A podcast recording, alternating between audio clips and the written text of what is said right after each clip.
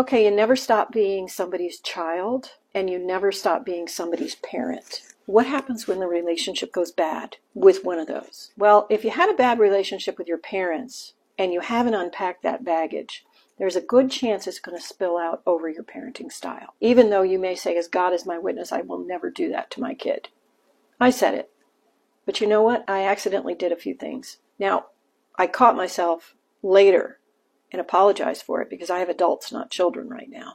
But if you are finding yourself an adult child who has a bad relationship with your parents, the first thing you have to do is see that your parents are, in fact, human. And these humans are fragile and they have baggage that they didn't deal with from their parents. And their parents have baggage that they didn't deal with from their parents. Which is why I say if you are a parent who has a relationship that's poor with your parents, there's a good chance you're passing that same crap on to your kids. So, do the work. It's not as hard as you believe it is.